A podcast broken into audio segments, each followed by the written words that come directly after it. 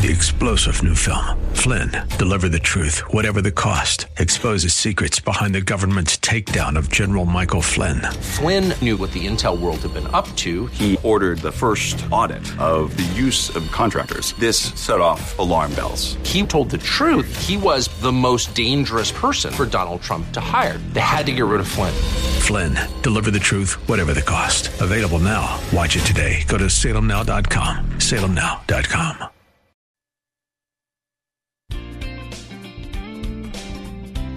Welcome to Conversations with Cynthia. Cynthia Hiett is a relationship expert, executive consultant, and life management coach. Cynthia Hiett uses her thirty years of experience as a licensed psychotherapist to now offer in-office or concierge services through executive life coaching, consulting, and image management in order to help you be your own best version. Cynthia also specializes in speaking to groups worldwide about how to be successful in relationships, as well as artfully handling life's challenges. She has had many opportunities to present numerous educational seminars and lectures on a variety of motivational, inspirational, and mental health topics around the world. Please take a moment to visit her website at Cynthia Hyatt dot com. That's Cynthia, H I E T T dot com. Her Facebook page at Cynthia Hiett Incorporated for current events, updates, and inspiration during your week, as well as all social media platforms. You can hear this show as a podcast on iTunes and many other podcast services. Follow her on Facebook and Instagram. Now, with today's fresh insight, here's Cynthia Hiett. Well, good afternoon. I'm Cynthia Hiett, your host, and as always, certainly appreciate you tuning in and letting your friends and family know about the show as well. It's really been very helpful that you have told people about the show, and I've had comments, and I've even had people come up to me, even in a grocery store, and say how thankful they were. And so I really appreciate you letting people know about the show. And so today's show is called Perfectionism. And I want you to think about this, about being perfect and what how egregious that is to God, because God is perfect. We don't even know what perfect looks like. We just know what perfect isn't. And so it's kind of arrogant for us to assume or aspire to be perfect. So the way that I kind of came up with this is my husband and I were moving some things around in our house, and he moved one thing, and it kind of toppled another thing over. And he said to me, he goes, "Oh, my gosh, I'm so sorry. You know, I'm trying to do this perfectly." And I said to him, without even realizing, I said, "I don't need perfect. I need you." And so I want you to think about that. That's kind of what God says to us. He says, "I don't need you to be perfect. I need you." And so it helps us to stop aspiring to something that will never occur, never occur. And what it does when we aspire to do something that will never occur, we get exhausted, we get worn out, and we don't appreciate the things that God is doing for us in that in that moment or in that day. So God is saying to us, "I don't need you to be perfect. I just need you." So what is perfectionism? Well, perfectionism is the belief that everything must be perfect all the time. And we know that that is never going to happen. So what I want you to think about, a perfectionist sets impossible goals and feels crushed when they are not achieved. Alternatively, someone who strives to do their best sets challenging but achievable goals. See, that's the person that feels good about themselves, that feels good about their life, is the one that says, you know, I'm never, I don't even know what perfect is. I've never seen it, right? And we've done shows on that before where it's it's ludicrous for us to think we even know what perfect is going to be. We live in a fallen world. So pretty much everything that's not fallen would look perfect to us. So let's think about this. Let's let's contrast these these things um, between each other. So perfectionism believes that everything must be perfect all the time. Striving for excellence means the person understands that some situations call for perfection, such as performing surgery, but other situations do not. For example, choosing an outfit for that day. So let's think about this. Perfectionism also spends excessive time on trivial problems. So you can't even get past the last, you know, mistake that you made. And you're consumed with the shoulda, coulda, woulda, if only then. And so the person that's striving for excellence focuses time on the most important problems and lets other things, you know, well, if they're there when I have time, maybe I'll work on them. So think about this. Perfectionism sets impossible standards for success and then feels upset when they are not met. I'm, I'm sure you have felt this way before. I have felt that way. And I really had to work on really resisting perfectionism. I really thought if I could be close to perfect or perfect with something, then I'd feel good about myself. I'd be happy. When really, all that endeavor did was show me how much I can't be perfect. It will never occur. So perfectionism sets impossible standards for success. But the person that is striving for excellence sets, sets standards that are challenging but achievable and feels content when they are met. Let's look at this. Motivated by fear of failure, criticism, or rejection. That's perfectionism. Perfectionism will always give you those feelings. You'll be motivated by fear. You'll always worry it's not enough. You'll worry that you fail. You'll become very susceptible to criticism and rejection, and that will consume your life. The ex- the person striving for excellency is motivated by the potential for success and happiness. It's the kind of thinking about things like it's good enough. Excuse me. Now, I'm not saying good enough is what the surgeons do. What I'm saying is for most of the, our life and most of the things that we're doing, we have to decide what is the, the issue that I'm going to certainly strive to come as close as I possibly can to perfect, knowing I never will reach it, and being satisfied with how hard I worked. So this this issue of, wow, now I'm motivated by fear and failure, criticism and rejection really needs to be balanced with motivated by the potential for success and happiness. And we don't really know what is exactly the most happiest point that we could be. We also don't always know what is perfect success. So the, the perfectionist sees self only in extremes, as either perfect or failure. And so this is a black and white thinking. Very dangerous for humans because it really puts you in a box and it begins to really work on your ego and your your um, self-esteem, and it causes you to think, I'm never going to make it. I'm never going to make it. And what I want you to think about is, no, you're never going to make it. So once I got over that and realized I am never going to make it, I don't know what perfect actually looks like. I have ideas of me, what I think perfect would be, what I think a perfect situation would be, a perfect outing, a perfect marriage, a perfect, you know, pet, whatever that would be. I have ideas about it. But truly, I've never really seen perfect. And probably if I did, I'd be standing before God and I might melt on the spot. So you want to think about the person that is handling the desire for excellence sees themselves from a balanced perspective. They see both the strengths and both the weaknesses. Now let's look at this. What are challenges that perfectionism brings? Well, you're going to have difficulty making decisions. Then you're going to be second-guessing or regretting your decisions. But the person that's not doing that, see, they see this as an ability or an opportunity to learn. So the other challenge is they become avoidant of risks and new experiences because they're afraid of failure. So they don't want to try anymore. Self-esteem becomes dependent on meeting some impossible standard. It's this constant striving and striving, and it's exhausting. And and the striving causes you to be so exhausted that you think you're even worse than you actually are.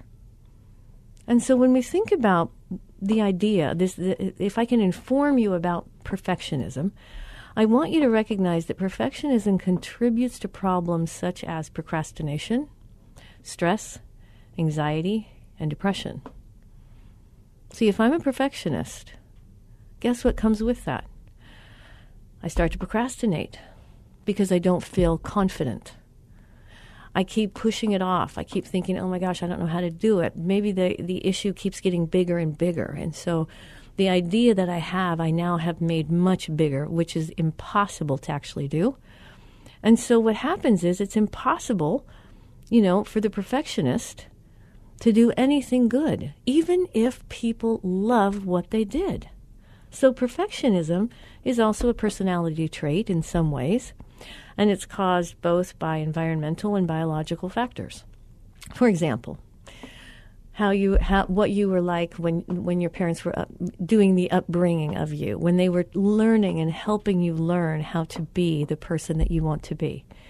And so if your parents were critical, then you're going to really immediately start to feel fear every time you try something new, because you're afraid that if it's not perfect, you'll be ostracized or you'll be criticized. And so perfectionism is a personality trait, and it's caused both environmentally and some biological factors like upbringing and genetics. So despite being a personality trait, perfectionism really can be changed and should be and needs to be. So I want you to be thinking about this in terms of your life and saying, you know, if my intentions were to be perfect because God is perfect, I think he loves that. But it goes back to this idea that we don't even know what perfect really is. We only know what it's not. So we know that something might be better than what we had, but we've never seen perfect. See, God is perfect. And when we stand before God, if we don't have the covering of Jesus, we're going to just melt. We're going to fall apart. And so this is why we want to really think about perfectionism as something that really comes from the enemy. Satan was perfect until he fell.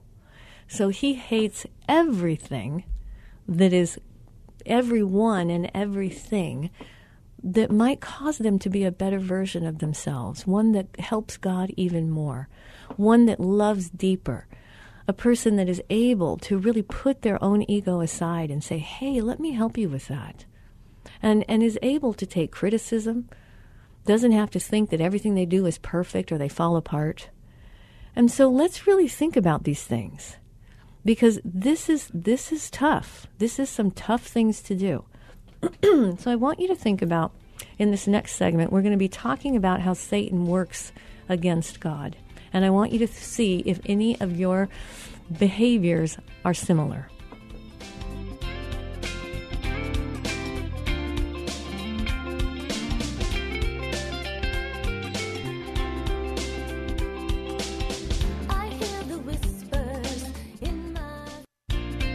Well, welcome back. You're listening to Conversations with Cynthia, and I'm Cynthia Hiett, your host. Thank you for tuning in, and I also really appreciate you telling your friends and family about the show, and that you also are putting some of these things that you're learning from the show into practice. So I really appreciate that. Now, this show today is called I Don't Need You to Be Perfect, I Need You. And isn't that so clear as to what God would say? He was say, he would be saying, I don't need you to be perfect. I have perfection. I need you. And this is a beautiful, just very encouraging thought that God gave me when I thought, you know, he doesn't have expectations on me that are unrealistic. He doesn't have expectations on me to set me up to fail. He really, really wants me to be the best version of me. And so how how do we know that there's an entity that's working against us?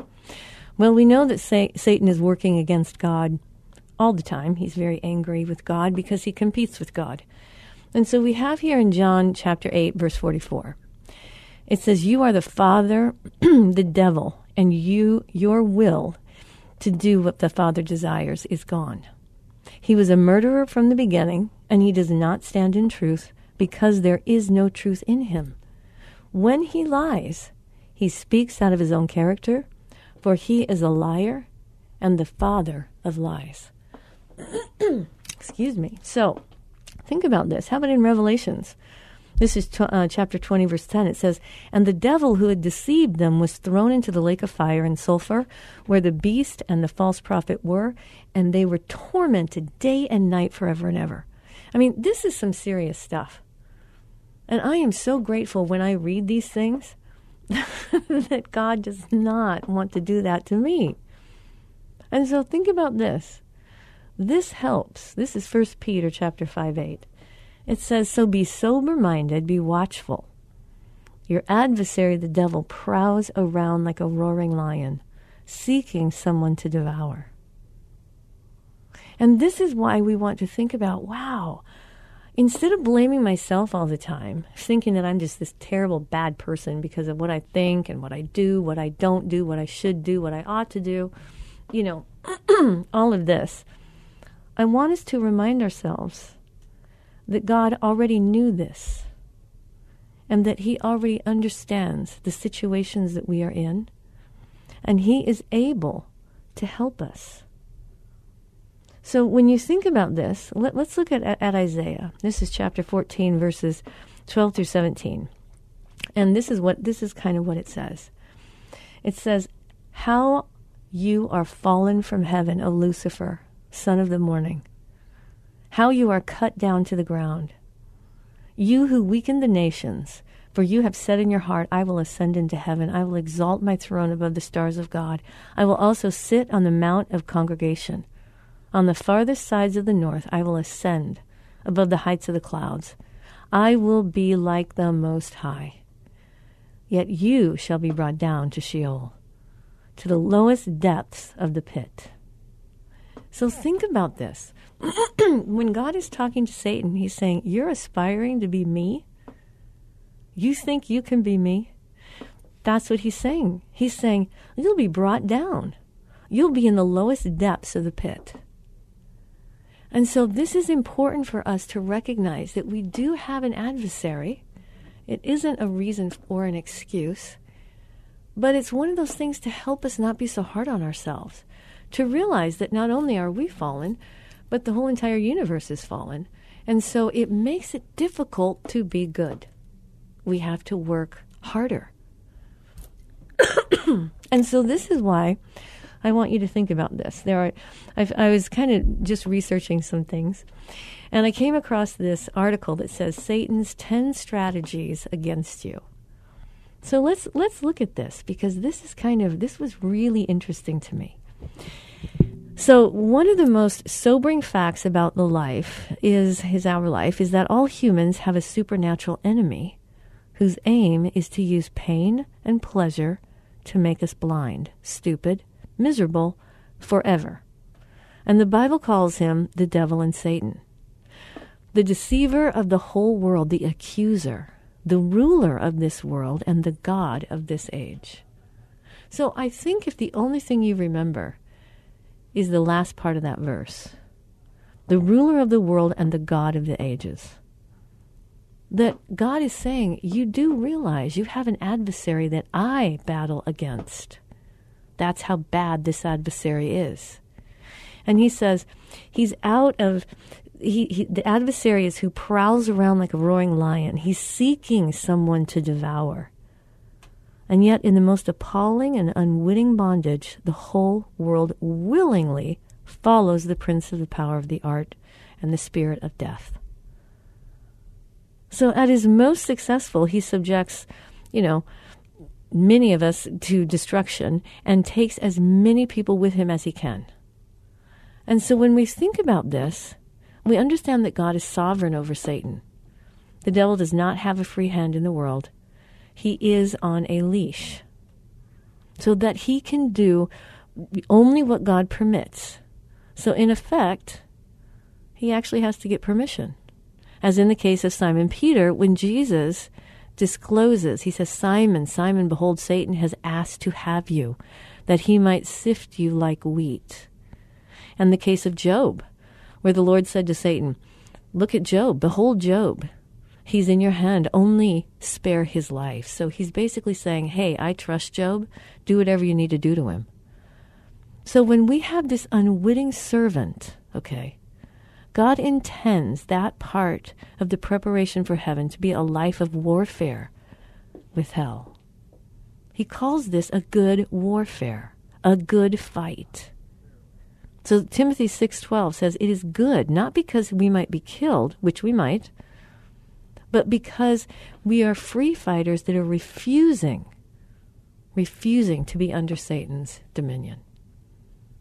So this is where we have to say to ourselves, Satan lies, and he is the father of lies. Now, I've heard this since I was a kid, so I know it to be true. I just don't always remember it. So when he lies, he speaks according to his own nature. He's a liar and the father of lies. And here's what he does. He's brilliant. When you think about this, he's and understand that Satan is brilliant, that's where I want you to get serious about, hey, I will not be condemning myself. My adversary is way bigger than me. And the only way that I'm going to live through this is by the blood of Jesus, of course. So I have to be realistic with myself. So if I'm beating myself up because I missed the mark, because I did something I know I shouldn't do, because I made a bad decision, I said the wrong thing, whatever it may be, you have to say to yourself, that's God's problem. He's going to help me with this. And if there are consequences, he's going to help me make it through the consequence so that I'm actually a better person for it. He won't ever harm me.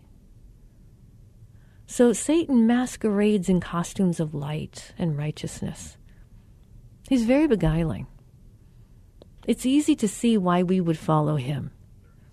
And this is why we have to say to ourselves, I know logically that that would be stupid, but the rest of me thinks maybe I can get away with it. This is Cynthia Hiett with Conversations with Cynthia. Join me in the next segment as we talk more about this idea of perfectionism.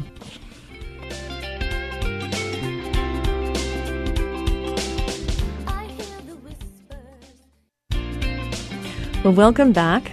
You're listening to Conversations with Cynthia, and I'm Cynthia Hiett, your host. I'm so glad and thankful and grateful that you are listening today. And also, I want to just really thank you for sending the show to your friends and telling your friends and family about this particular show. So we are talking today about perfectionism. And perfectionism, I have to tell you, as much as it sounds like a noble endeavor, it is actually very sinful. And the reason that it is, is that when God created us, he already said it was good. What happens with the enemy of our soul, that would be Satan, he constantly wants to tell us that we're not good enough and that there's something wrong with us that needs to be fixed. And somehow people are going to see it and then we're going to be ostracized, whatever the language it is that you hear in your head. And so what God is telling us more than anything, and this is in James uh, chapter two, chapter four, verse seven, and it says that it says, resist the devil and he will flee from you. Now, how do we do that? Okay, here's how we did it according to Revelations two eleven. It says, they have conquered him by the blood of the Lamb and by the word of their testimony. For they're loved, not their lives, even unto death. They embraced the triumph of Christ by his blood. And they spoke the truth in faith. And they did not fear death. And they triumphed. Now, that that's a big thing that I just read. But what I want you to think about is, what does that look like for you? Okay, so for me, when when James says, resist the devil, he will flee from you. Well, for me, that means that I need to say to myself, is this a fight that God has asked me to be in? Is he putting me in the position to fight with the enemy? Now, I'll tell you the truth. If if he really wants me to fight it, he gives me a way to do it, and I always succeed. If I do it in my own strength, yeah, it, it's not pretty. It doesn't, it doesn't work well. So you have to remind yourself that one of the things that the enemy is wanting more than anything is for you to think that you could be like God. And so the fall of Lucifer, I love this, this passage. This is Isaiah fourteen, twelve through seventeen. It says, "How you have fallen from heaven, O Lucifer, son of the morning. How you are cut down to the ground, you who weakened the nations. For you have said in your heart, I will ascend into heaven. I will exalt my throne above the stars of God. I will also sit on the mount of the congregation. On the farthest sides of the north, I will ascend from the heights of the clouds, and I will be like the Most High." And so what does God say? "Yet you will be brought down to Sheol, the lowest depths of the pit." And this is where we want to say to ourselves, this is a, a part of learning how to be humble. And humility is not about being humiliated. It's about really knowing myself well and knowing what, what my weaknesses are, knowing what my strengths are, and how I use them. And that, do I use them for good or do I use them for evil? And so this is where we have to say to ourselves, I'm, I know that I can make mistakes, and I have made plenty in my life. But what God is saying to me is, you can overcome this because of me, and I will help you. And even when I don't overcome it, he has not ever left me. So he's wanting me to overcome these things for my betterment, so that my life is actually more organized and runs nicely, and I don't have it complicated with so many things I've done that I feel bad about. So I want you to consider really thinking about, how perfectionistic am I? Am I caught up in that? Am I striving so hard to be perfect so then I think maybe I'll be okay? Maybe I'll be liked? Maybe I'll be whatever, successful? I want you to recognize that God has already reconciled himself to you. He's not upset with you. He may be sad or frustrated that you make a choice that hurts yourself, but he will never, ever abandon you. So when you're considering this idea of perfectionism, I want you to understand what it actually is and how dangerous perfectionism can really be. Because perfectionism is truly straight from the pit of hell. It's Satan's idea of being God. So let's think about this. And when we come back to the next uh, segment, we're going to talk more about what to do and how to recognize when you are falling into perfectionism and where it will take you. So this is really important for us to understand our internal life, our internal world, how we are thinking. And I don't want you to take it for granted. I want you to recognize that it has so much to do with the way that you run your life. It has so much to do with how much you enjoy your life. So so make sure that you join me in the, in the next segment, which is the last segment, and we will talk more about this idea of perfectionism.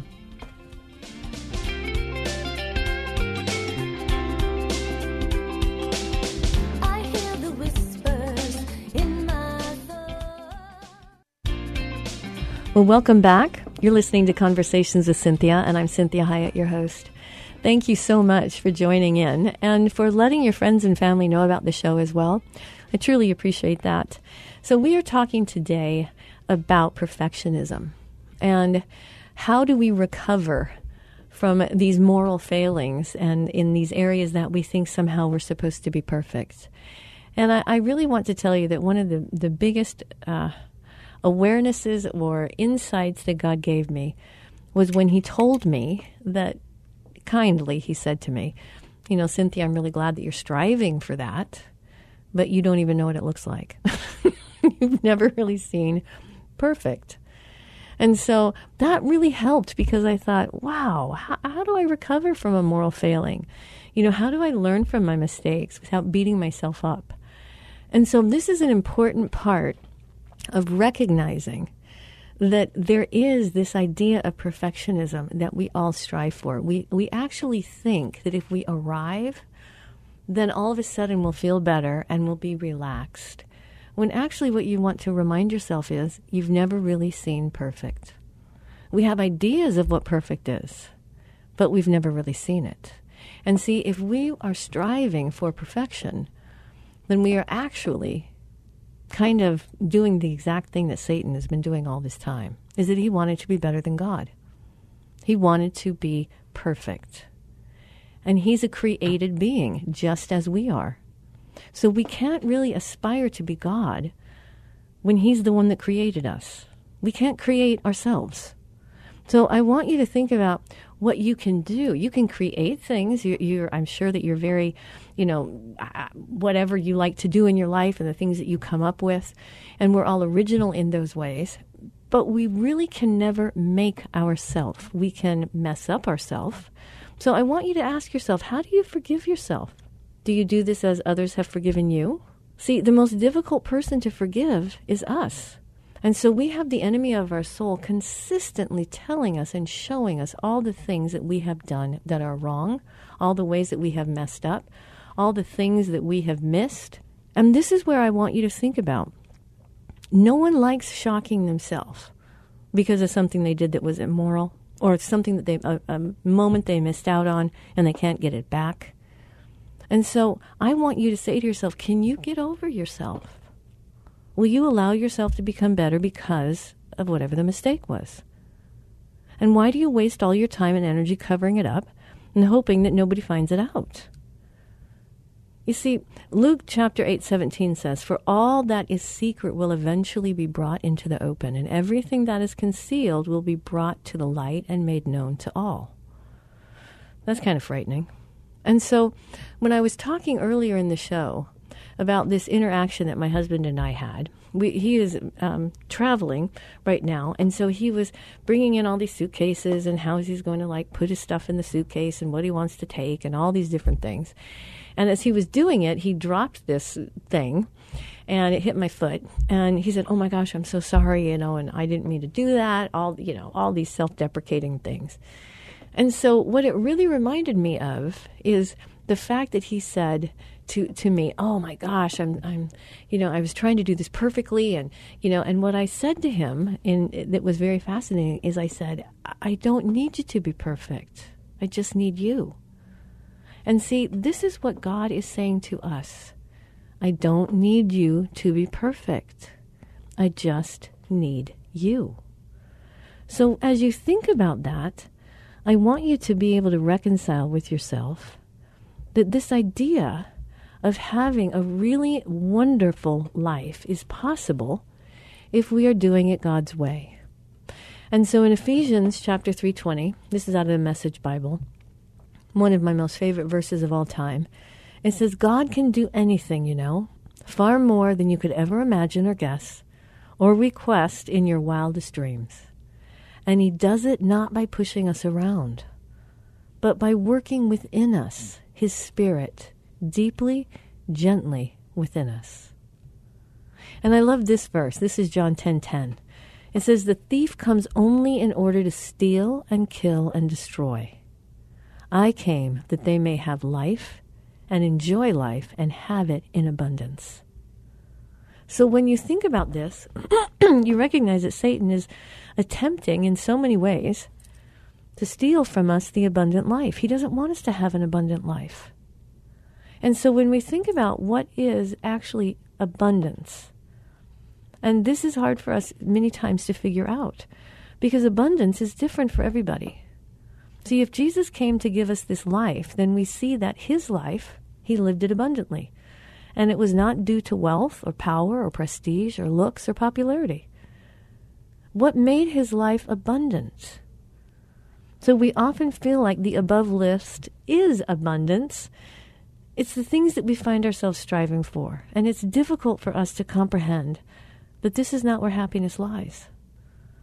And so this is a section out of the book that I wrote, God Wants You Truly Living, Not Walking Dead.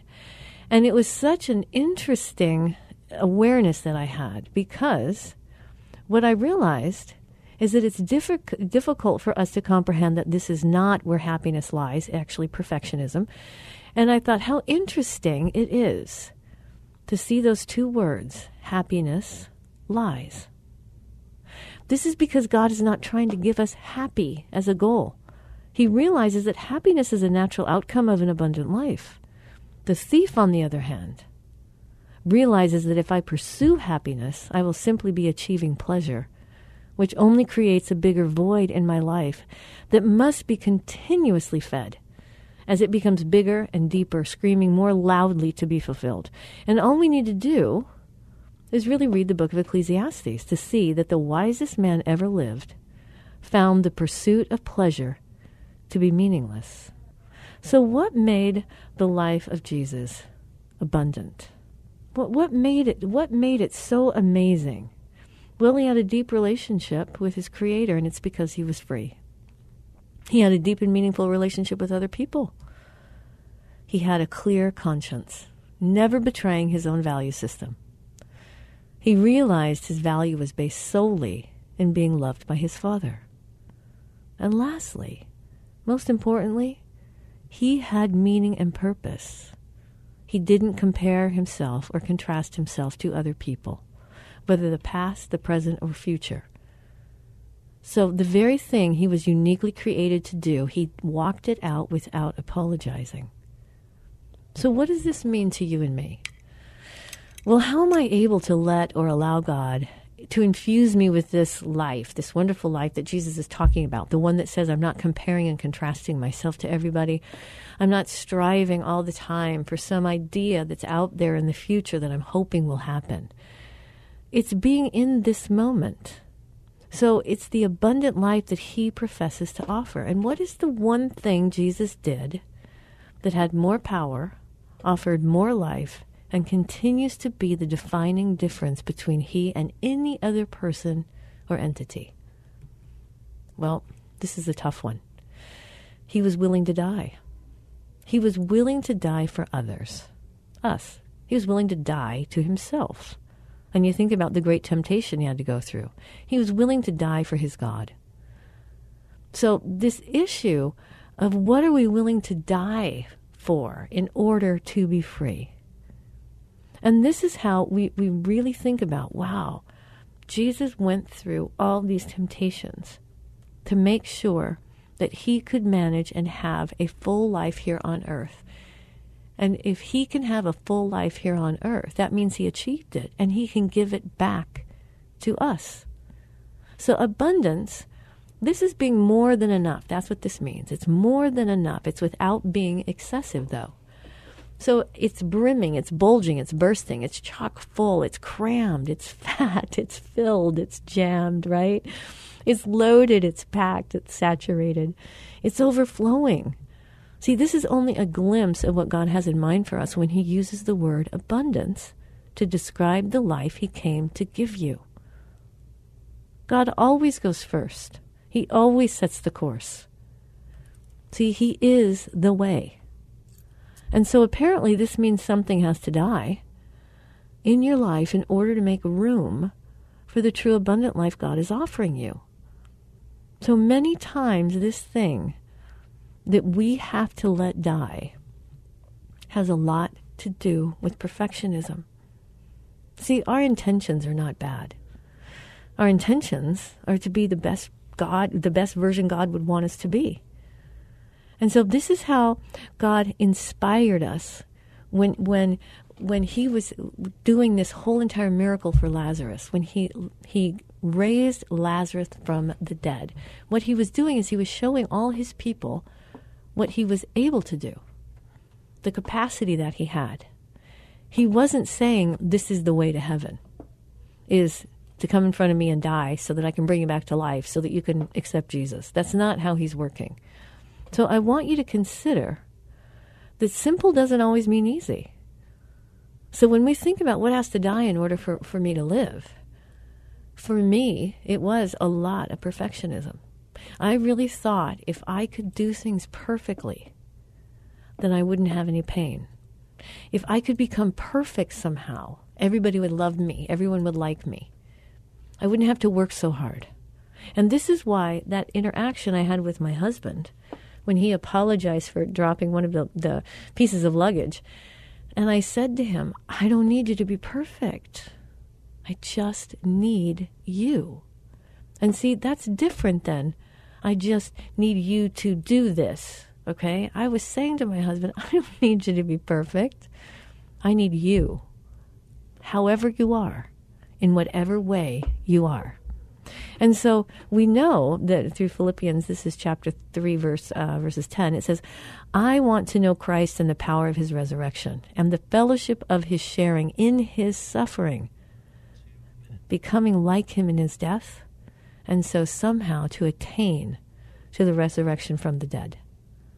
And this is what we're doing. We're saying, hey, God, I don't want to keep putting things into my life that are actually killing me. I want to be dying to those things that I think help me, and I find out that they really don't help me. They actually hurt me. And this is the problem that we have living in this time where everything is available to us, even still now in our own country. We have so many things that are available to us. We have so many restrictions that have been taken away. We actually can do whatever we want to do, and I don't even think we're going to jail anymore, right? And so I want you to think about this. What kind of life do I want to have? What kind of life do I want to be known for? What kind of life is I'm is going to be pleasing to God? And how can I help the people that he loves in the midst of that? And so it's not about being perfect. It's about recognizing your own capacity. It's about recognizing your own talents and your gifts and why you were created to begin with. See, God doesn't create things and then go, why did I make that? I don't know what I was thinking. He doesn't do that. He thinks about you. He plans you. He he purposes you. He puts you together in your mother's womb. And he makes sure that you are going to find the reason that he created you. So think about these things. I think that it's super important for us to go back to some of these teachings and remind ourselves about perfectionism and the, and the real death that comes with perfectionism.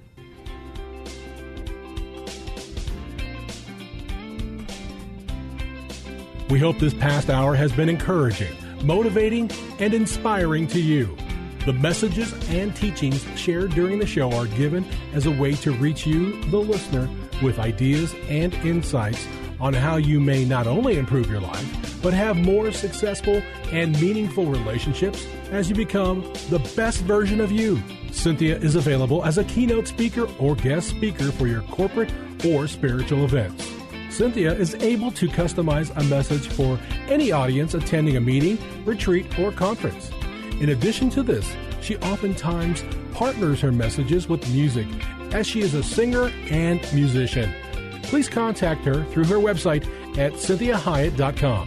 If you missed any part of this program, you can download the most current show from her website at Cynthia Hyatt dot com or hear a replay on your favorite podcast server. Please take a moment to visit her Facebook page at Cynthia Hiett Incorporated and leave your ideas and comments about today's show. Now, be your own best version.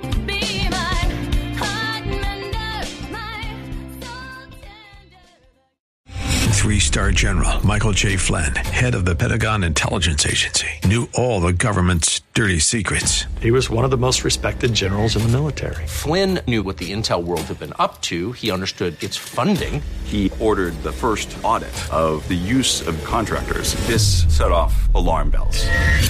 The explosive new documentary, Flynn, Deliver the Truth, Whatever the Cost, and covers the facts behind this scandal. Flynn told the truth. He was the most dangerous person for Donald Trump to hire. I find out the worst enemy that I'm going to face in my life is right here in America. They took my assessment and they wanted me to change it. And I was like, I'm not changing it. They had to get rid of Flynn. With in-depth interviews, archival footage, and never-before-seen personal records of the man behind the headlines. I just felt like I was drowning. Flynn, Deliver the Truth, Whatever the Cost. Available now. Watch it today. Go to Salem Now dot com. Salem Now dot com.